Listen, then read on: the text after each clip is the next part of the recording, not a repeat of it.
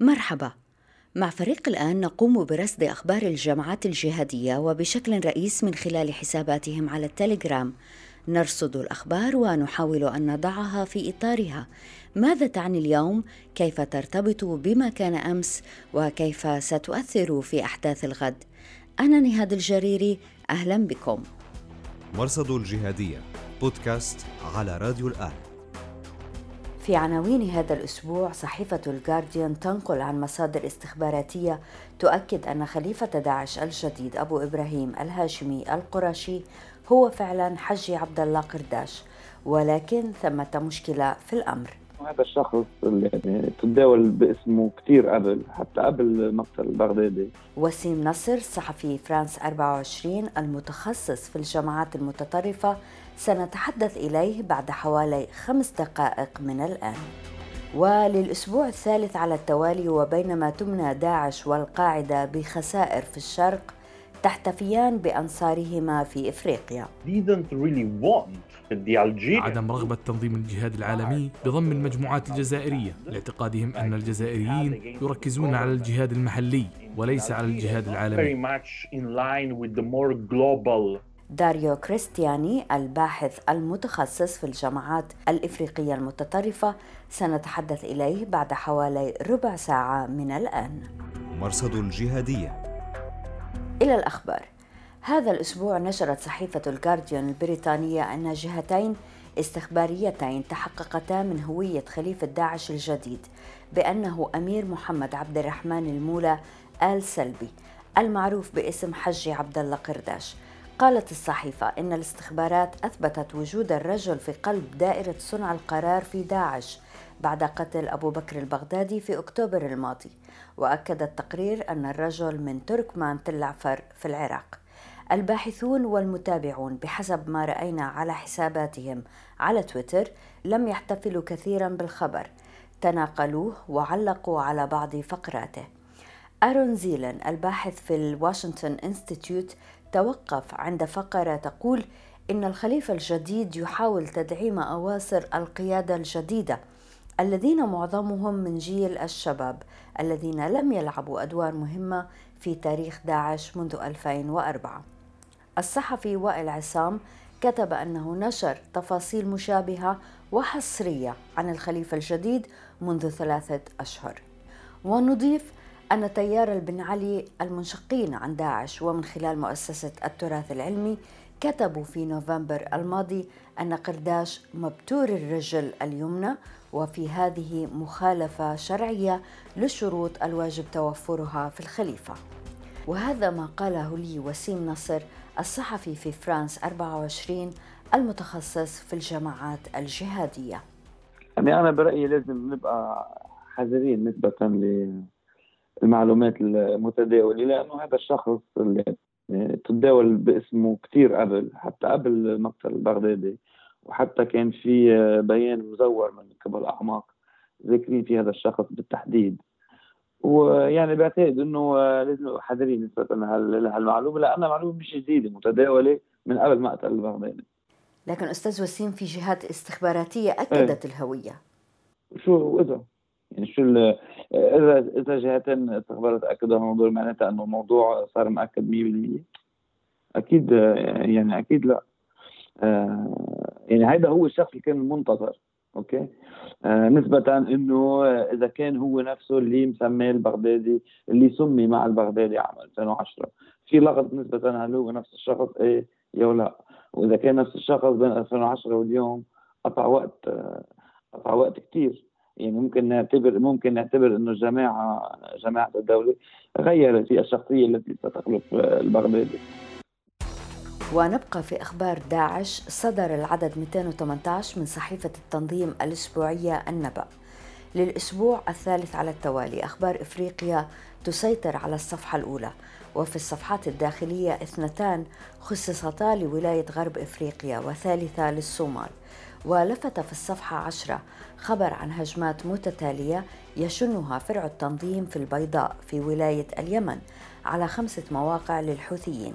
ما يلفت هنا هو عنوان فرعي يقول رسالة المجاهدين إلى قبائل الظهرة والحقيقة أن حسابات أنصار داعش تناقلت هذه الفقرة تحديدا وفيها أن حرب التنظيم هناك هي على الحوثة الروافض وليس على قبائل أهل السنة كما يزعم الزاعمون. انتهى الاقتباس. وأن قبائل الظهر مدعوة إلى نبذ الحوثيين وإلا فسوف يكونون اهدافا مشروعة للتنظيم. بعد يومين نشرت حسابات التنظيم شبه الرسمية فيديو بعنوان رسالة إلى أهل اليمن لكن الفيديو من العام 2014 وفيه انتحاري يفجر نفسه قرب بيجي في العراق. هذه إن شاء الله المفخخات التي ستحرق وتشوي أعداء الله الذين لا يريدون خلافه إسلامية الذين يريدون أن يبقوا على الديمقراطيات. في أخبار هيئة تحرير الشام في إدلب ومحيطها ومن متابعة شبكة إباء الإخبارية التابعة للهيئة كان واضحا أن الهيئة تحاول أن تسد الفجوة بينها وبين الأهالي. ليس فيما يتعلق بسوء الإدارة والفساد ولكن بالخسائر التي منيت بها الهيئة منذ ديسمبر الماضي. عند بيسقط منطقة منا بصير الإعلام أنه بيقولوا باعوها باعوها. وهذا الشيء عم يسبب يأس للجميع. الأهالي اتهموا الهيئة بالتقاعس وتسليم الأرض. الهيئة من خلال حملة انفروا خفافا وثقالا التي أطلقتها مطلع يناير الحالي حاولت أن تلفت إلى هذا الأمر. باعوا المنطقة الفلانية سلموها واشتروها. بدل ما قاعد تخدم تهبط معنويات الناس. القنوات الموالية للقاعدة احتفت بالبيان الذي نشرته مؤسسة السحاب عن القيادة العامة بعنوان تحية لأرباب المعالي وأنصار الإسلام في مالي. هذا البيان جاء بعد كلمة الأسبوع الماضي لمحمد كوفا أمير منطقة مسينا المنضوية تحت مظلة جماعة نصرة الإسلام والمسلمين في غرب إفريقيا. التي نشر جناحها الإعلامي مؤسسة الزلاقة هذا الأسبوع كلمة للرجل باللغة الفولانية وهي إحدى اللغات النيجيرية الكونغية. الله تدني السلاماكو ركز بيان القيادة العامة للقاعدة على جماعاتها في إفريقيا وذكر بجماعة الشباب في الصومال في الفقرة الأخيرة. مرصد الجهادية بودكاست على راديو الآن. إذا هذا الأسبوع نتحدث عن جماعة القاعدة في المغرب الإسلامي التي تجمعت مع جماعات أخرى موالية للقاعدة فيما يسمى بجماعة نصرة الإسلام والمسلمين.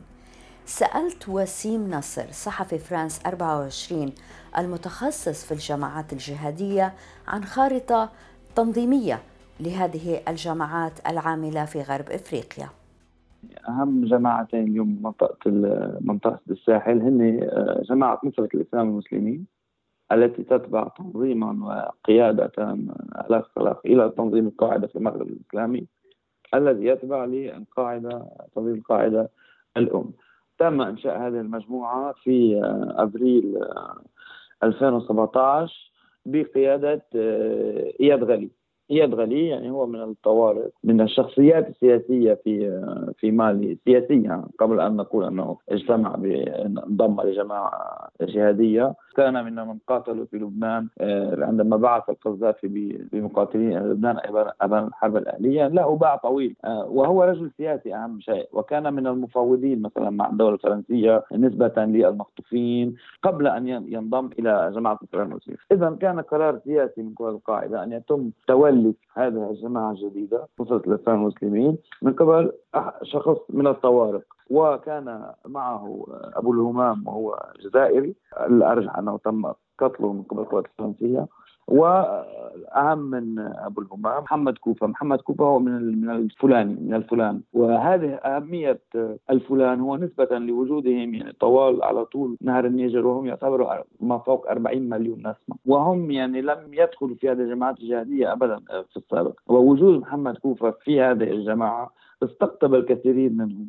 بالرغم من أن محمد كوفة مجرد داعيه يعني وليس الفلان هناك طبقية هذا الفلان.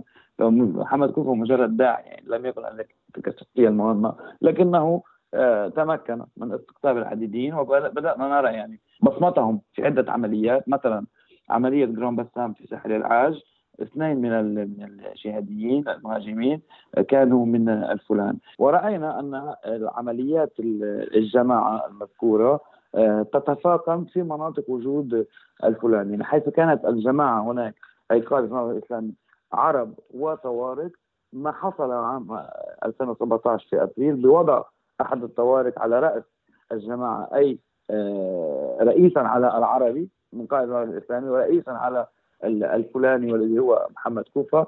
قلب آه، المقاييس آه، نوعا ما. ونجحت القاعدة في هذا الأمر لأننا نرى اليوم أن العملية الجهادية التي كانت محصورة شمال مالي نزلت إلى إلى وسط مالي. من ناحية أخرى موازاة لذلك رأينا جماعة الدولة الإسلامية حيث يعني باختصار بايعها أبو الوليد الصحراوي. وأبو الوليد الصحراوي مغربي جنسيا أوكي؟ وكان أيضا من المقاتلين ضد الدولة المملكة المغربية وكان قريبا آه، أكثر من القاعدة تحت جماعة المرابطون. لكنه بايع مع جزء من مقاتلي تلك الجماعة عام 2015 البغدادي أخذت الأمور سنة بالتحديد حتى من أكتوبر 2015 لأكتوبر 2016 كي تعترف جماعة الدولة به كمبايعا وجاء ذلك عبر بيان لأعماق. أكتوبر 2016 ومن أكتوبر 2016 إلى مارس 2019 أي العام الفائت لم يحصل أي تبني رسمي في أي عملية باسم تلك الجماعة. ولم يتكلم البغدادي صراحة عن هذا الموضوع إلا في آه، لقائه المصور الوحيد قبيلة مقتليه حيث ذكر أبو الوليد الصحراوي بالاسم قال له أن يركز هجماته على على القوات الفرنسية وعلى الجيوش الموالية لما يعتبره موالية لفرنسا هناك. ورأينا قفزة نوعية منذ آه، مارس آه، حتى اليوم حيث ازدادت العمليات. وكل هذا يحصل في إطار ولاية غرب أفريقيا. أستاذ وسيم كيف بتفسر قوة هالتنظيمات الفرعية في بحيرة تشاد والساحل في وقت التنظيمات الأم تعاني في الشرق سواء كانت القاعدة ولا داعش؟ في منطقة الساحل هنالك ما يعتبر الاستثناء حيث يعني لا لم يبدأ التناحر بعد. لكن عندما تنظرين يعني إلى غير محطات مثلا مثل اليمن أو الصومال أو حتى سوريا يعني الصدام جاء بعد بعد فترة كان يوجد فيها نوع من التعايش. هو الأمر ما بين القيادات أوكي؟ يعني عندما كانت في اليمن مثلا شو أهم أحلى مثل اليمن؟ آه، نصر الأنسي. يعني كان هو من الشيوخ الأهم شيوخ القاعدة في في اليمن okay؟ أنا تم أرسلت له عدة أسئلة في وقته وسألته ما علاقتكم بجماعة الدولة الإسلامية؟ شو نحن في عام 2014 okay؟ يعني بعد بعد إعلان الخلافة وما إلى ذلك. وكان من أول من قالوا أن هذه الخلافة غير غير شرعية وأن البغدادي رجل سطع على على الخلافة وأن يعني كل الأمور غير شرعية وخلافتهم غير غير شرعية. وكان من أول مفكري الجهاديين يعني في صفوف تنظيم عامل كالقاعدة يقوم يقول ذلك الشيء. وأخذت الأمور عدة سنوات قبل أن يبدأ التصادم الفعلي بين القاعدة وجماعة الدولة آه، في اليمن إلى وصلت الأمور أن بدات جماعة الدولة ترسل ترسل انتحاريين لمقاتلة آه، القاعدة. لأن العلاقة ما بين القيادات في كلا الجماعتين أوكي؟ كانت جيدة. يعني مثل الذهب الذي كان في القاعدة ولديه علاقات جيدة مع جماعة الدولة وغيره. إلى أن وصل الأمر أن أن الأمريكيون قتلوا عدة من عدد من القيادات في كلا التنظيمين يعني الذهب الأنسي. فعندما جاءت القيادات الصف الثاني لم تكن لديها نفس العلاقات فجاء الصدام هذا من ناحية. من ناحية ثانية في مرور مع مرور الوقت اشتد عود جماعة الدولة وبات بإمكانها أن تصطدم بالقاعدة. هذه في في اليوم. يعني ما يجري اليوم في الساحل موازي لذلك. إن تم استهداف كل القيادات وقتلهم في المعارك ممكن قيادة الصف الثاني أن تدخل في صدام حتى هنالك إشاعات لو أنا يعني أضعها في سياق الإشاعات عن حصول مناوشات في وسط مالي ما بين جماعة كوفه الذي كلمتك عنه الفلاني وبين جماعات فلانية أخرى تود الانضمام لجماعة الدولة الإسلامية قائلين إنه كوفه لا يطبق الشريعة وأن كوفه قامت باتفاقات هدنة مع ميليشيات الدودو يعني هذا أنا في سياق تأكيدي آه، اليوم. لذلك أقول لك ما قد يشير أيضا إلى ذلك أنه وصلني مثلا تسجيلات لكوفة بلغته الأم الفلانية يفسر ما طبيعة الخلاف ما بين القاعدة وجماعة الدولة الإسلامية منذ 2006 إلى اليوم. يعني عندما نرى أنه أخذ عبء تفسير ذلك لجماعة أمامه لحضور يعني هنالك يعني هنالك بدايات إنه آه، لمحاولات كي لا آه، يذهب من صفوفه إلى صفوف جماعة الدولة و أو أقله تحضير لذلك أو ربما تحضير لقتال قد يجري ولناحيه آه، شو بيقولوا تفسيره شرعا يعني وتبريره شرعا. ممكن أن تكون الأمور تشير إلى ذلك. ما بعرف إذا المعلومة متوفرة بس عندي فضول. مين أغنى في الساحل الأفريقي القاعدة ولا داعش؟ أكيد القاعدة. لا القاعدة لديهم يعني القاعدة أول شيء لديهم رهائن أوكي؟ ثاني شيء لديهم تجذر في المنطقة يعود إلى عقود.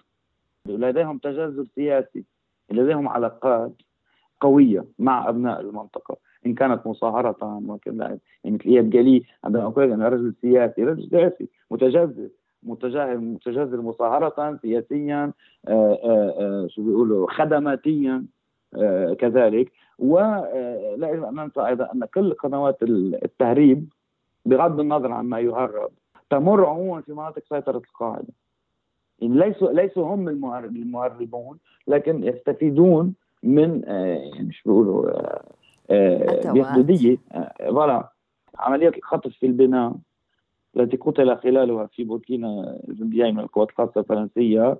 نظن أن عمليات الخطف قام بها من جماعة الدولة لكنه كان سيتم آه، إعطاء أو إبدال أو بيع المخطوفين للقاعدة. آه لأنه ليس لجماعه الدولة ال logistique القدره اللوجستيه voilà لإبقاء آه، رهينه قيد الحياة مع كل ما يأتي من ذلك. أستاذ وسيم أنت اقتربت من هالجماعات ودرستهم فترة طويلة. شو الشيء اللي لسه بيلفت انتباهك؟ شو الشيء اللي لسه بيفاجئك؟ بقى أكيد. لأنه هذا الفضول العلمي انجاز التعبير. أنا أصلا عندي فضول. يعني كل من يقول إنه يعرف كل خفايا وأسرار هذه الجماعات آه، لا يعرفها. لأنه فاجأ يوما بعد يوم. حتى في طريقة العمل في طريقة التواصل في طريقة في عدة آه، يعني في عدة في عدة نواحي. وهذا يعني فضول العمل الصحفي فضول العمل العلمي. يجب دائما عدم أخذ الأمور يعني على إنه ختمنا العلم. وسيم نصر صحفي فرانس 24 المتخصص في الجماعات الجهادية. شكرا جزيلا على كل هالمعلومات أستاذ وسيم. مرصد الجهادية. وبتفصيل أكثر عن القاعدة في المغرب الإسلامي نتحدث إلى الدكتور داريو كريستياني المتخصص في الجماعات المتطرفة الباحث في صندوق مارشال الألماني في واشنطن والمعهد الإيطالي للعلاقات الدولية. شكرا جزيلا دكتور لوجودك معنا. شكرا جزيلا على دعوتك. ما أكثر شيء لفت انتباهك في مسألة نشوء القاعدة في المغرب الإسلامي؟ شيء ما بنعرفه AQAM as an organization was actually the the final step in the evolution of uh, Algerian jihad. القاعدة في المغرب العربي كانت في الواقع المرحلة الأخيرة من تطور الجهاد الجزائري. um, لم تكن تنظيما جديدا. تأسس بين عامي 2006 و2007 بإعادة تشكيل النسخة السابقة من الجهاد الجزائري. متمثلا في الجماعة السلفية للدعوة والقتال التي ولدت من رحم الجماعة السلفية المسلحة وهي الأعنف بين التنظيمات التي ظهرت في الحرب الأهلية الجزائرية في التسعينيات. منذ دراسة هذه الجماعة حتى اليوم لا زلت أجد لافتا أن الجزائريين تاريخيا مهووسون بالهوية فكان ثمة جدل في التسعينيات وحتى أوائل الألفية الثالثة. حول عدم رغبة تنظيم الجهاد العالمي بضم المجموعات الجزائرية. لاعتقادهم أن الجزائريين يركزون على الجهاد المحلي ضد الحكومة وليس على الجهاد العالمي. وقع هذا الجدل في دوائر القاعدة. التركيز على العدو البعيد مقابل العدو القريب. في حالة الجزائر وحتى عام 2000 كان التركيز على العدو القريب أي الحكومة الجزائرية. ثم حصل التحول داخل الجماعة.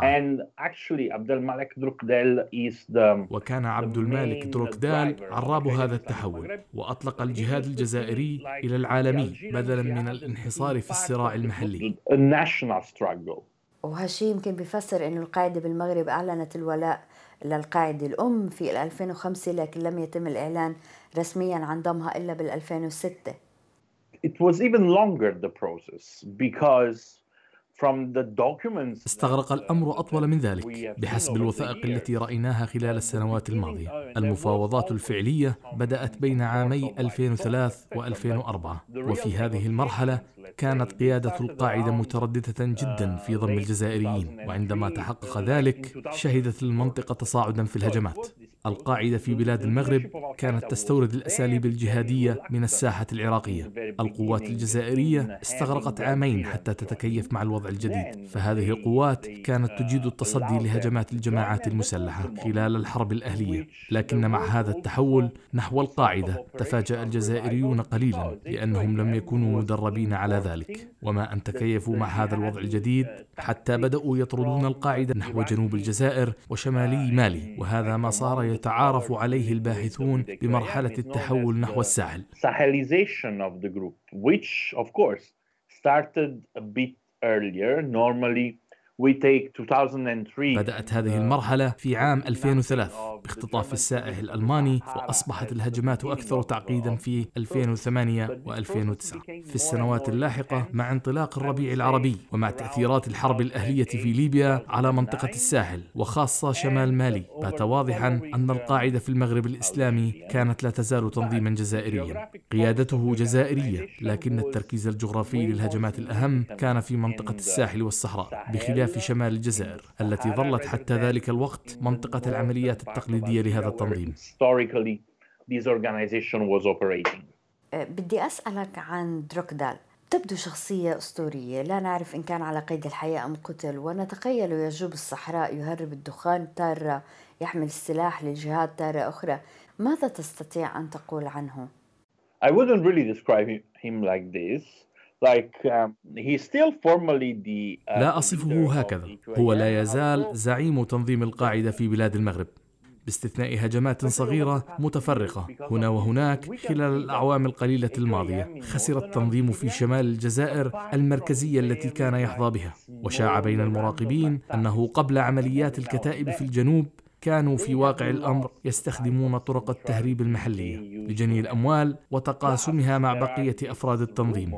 من الصعب التحقق من هذه القصص. لكن توقف خطوط تدفق المال لاحقا يتوافق مع حقيقة أن الجماعات القديمة المرتبطة بالقاعدة في المغرب الإسلامي كانت أكثر نشاطا في الساحل منها في الجزائر. كانوا يحتاجون المال لشراء المعدات واللوجستيات ما يجعل الأمر معقولا جدا. بعض قادة الجهاد الجزائريين كانوا في الأصل مهربين مثل يزيد كان مهربا ثم أصبح جهاديا. ولدينا مختار بالمختار الذي كان جهاديا ثم أصبح نصف جهادي ونصف مهرب. في منطقة السحارة من الصعب رسم خط واضح بين هذه الأمور. Um, in the case of Drukdel, actually, I don't really think we should see him in this way. بالنسبة لدروكدال لا أعتقد أننا يجب أن ننظر إليه هذه النظرة. كانت لديه خبرة تقنية. ووصل إلى مواقع متقدمة في التنظيم لأنه كان يصنع القنابل. بما أن الجزء الجزائري من الجهاد في هذا التنظيم لم يعد بذات الأهمية التي كان يتمتع بها لكنه لا يزال الزعيم الرسمي للتنظيم. في نفس الوقت القيادة في التنظيم لم تعد عمودية كما كانت. فالجماعات في الجنوب اكتسبت أهمية داخل التنظيم لأن تلك المنطقة الجغرافية هي مركز جهاد القاعدة في بلاد المغرب بالإضافة إلى الجماعات الإفريقية الموالية للدولة الإسلامية والتي تعد أشد منافسي القاعدة في الساحل والصحراء حيث ظهرت هذه الجماعات بسبب مشاكل داخل القاعدة نفسها. والدليل أن معظم قادة هذه الجماعات في الساحل كانوا جزءا من القاعدة. كما هي الحال في أنحاء أخرى من العالم. لكن في هذه الحالة واضح أن بعض هؤلاء كانوا في صفوف خلفية وراء القائد. لهذا يمكن القول أن ظهور الدولة الإسلامية أتاح الفرصة لحراك اجتماعي في عالم الجهاديين أي أنه بانضمام هؤلاء إلى الدولة الإسلامية أصبحوا قادة وشخصية مهمة كما حصل مع الصحراوي وبالمختار اللذين كانا جزءا من جماعة المرابطين التي أسسها بالمختار قبل أن يرجع إلى المنظمة الأم. al-Sarawi with Wilbel Mokhtar, for instance, at the time in which they were both part of uh. في مرحلة من المراحل في منطقة الساحل تعرضت القاعدة في بلاد المغرب إلى انقسامات داخلية مع ظهور جماعة بالمختار فقد كان دائما أكثر استقلالية من غيره من القادة المحليين. ثم لدينا مسألة الجهاديين من غير الجزائريين. الذين اشتكوا من أن القيادة الجزائرية لا تسمح للمقاتلين من البلدان أو العرقيات الأخرى بالوصول إلى مراكز قيادية. لهذا نرى نهجا من التفكك. وأعتبر أن ظهور الدولة الإسلامية كان المرحلة الأخيرة من هذا التفكك. والذي أعتقد أنه في بعض مناطق الساحل انتهى إلى حد ما وبدأ يتراجع بشكل عكسي. دكتور كريستيانو لأي درجة بتشكل هالجماعات خطر على الجغرافيا المحيطة من شمال إفريقيا لأوروبا؟ I, still see this organization as uh, as a, a, regional threat primarily, but not very much a threat, for instance, for Europe. لا زلت أرى أن التنظيم يشكل تهديدا للدول في المنطقة ولكن ليس لأوروبا. فلا أعتقد أن الجهاديين في الجزائر وتونس والمغرب لديهم اليوم نفس الشبكات التي كانت متوفرة لهم في أوروبا في التسعينيات. ولا يمكن اعتبارها مرتبطة بالتنظيمات في الساحل. في حالة القاعدة في شمال إفريقيا والساحل. شهدنا عملية إعادة تجمع وفعلا هي في هذه الناحية مختلفة عما هو الحال في سوريا ولكن في نفس الوقت ثمة نقاط متشابهة. فمثلا تزداد أهمية مسائل محلية تتعلق بالجهاد داخل القاعدة في المغرب والجماعات الصغيرة الموالية للقاعدة الأم في شمال إفريقيا. أهمها ما طوره جمال عكاشة في الجنوب قبل أن يقتل. كان ثمة فكرة الجهاد للمهمشين أي استخدام الفكر الجهادي لإقناع الجماعات الإثنية التي على خلاف مع جماعات أخرى أو تشعر بالظلم بأن تلجأ إلى الجهاد لتدافع عن مصالحها. وبهذه الطريقة أصبحت القاعدة في بلاد المغرب ذات حظوة في الساحل.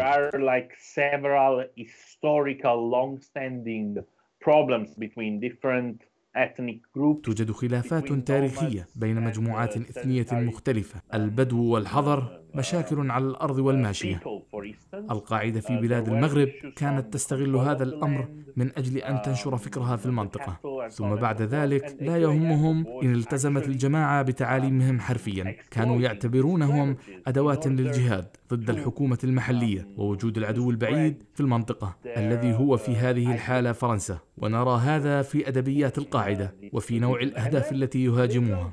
والآن ومع التركيز على بوركينا فاسو نستطيع أن نرى أهمية أفرقة الجهاد الذي يتوافق مع ظهور الدولة الإسلامية في عدد من الدول مثل الكونغو وموزمبيق. موزمبيق أصبحت إفريقيا ذات أهمية مركزية لهذا المنطق وليست هذه المرة الأولى في تاريخ الجهاديين. فقد تحولت القاعدة الأم من تنظيم أفغاني إلى عالمي بانطلاق هجماتهم في إفريقيا. ونذكر أن هجماتهم الإرهابية ضد المصالح الأمريكية في إفريقيا كانت جزءا من هذا التوجه الذي وصل الذروة بهجمات 11 سبتمبر. الدكتور داريو كريستياني المتخصص في الجماعات المتطرفة الباحث في صندوق مارشال الألماني في واشنطن والمعهد الإيطالي للعلاقات الدولية شكرا جزيلا دكتور. عيشك شكرا. وشكرا جزيلا لوجودكم معنا في راديو وتلفزيون الآن أنا نهاد الجريري. مع السلامة. مرصد الجهادية بودكاست على راديو الآن